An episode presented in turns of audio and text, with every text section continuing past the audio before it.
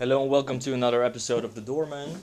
Today I am again joined by Bob Verburg as we are climbing amongst the walls and ambitions of how far we can get with the project of Ypsilon. It being a project where multiple people are involved, living together, uh, sharing uh, thoughts, activities amongst each other, and trying to get the best out of each other's time. Please, uh, Mr. Faber, elaborate on uh, the most important incentives for this community to be uh, upheld. Yeah, to, to- so like the idea is we, you, I mean the idea is we organize activities.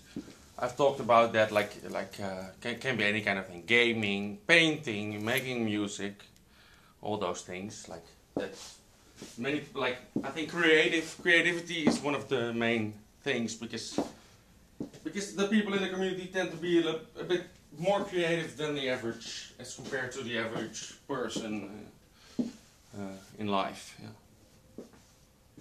So you say that this is a community of artists? Uh, yeah. It- well, yeah, no, quite. Yeah, quite. Please uh, elaborate. So, so like many people in this community, they are artistically active in music, in art, in, in, in fine arts, in language, in, in in being funny, like joking, all all kind of things. Yeah.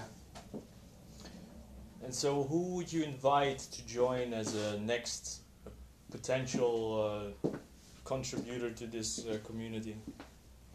I mean, you're gonna you're gonna probably enter the community quite soon, um, but like the community close here, like Jesse will be back soon, I guess, also to join your radio show.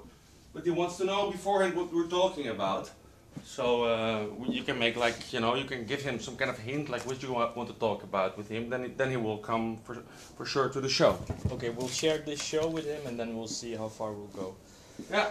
Thank you, uh, dearest audience, for uh, your listening here. And please continue listening to us in our next show. We bid you farewell. Uh, this was Bob and Vadim for the Doorman.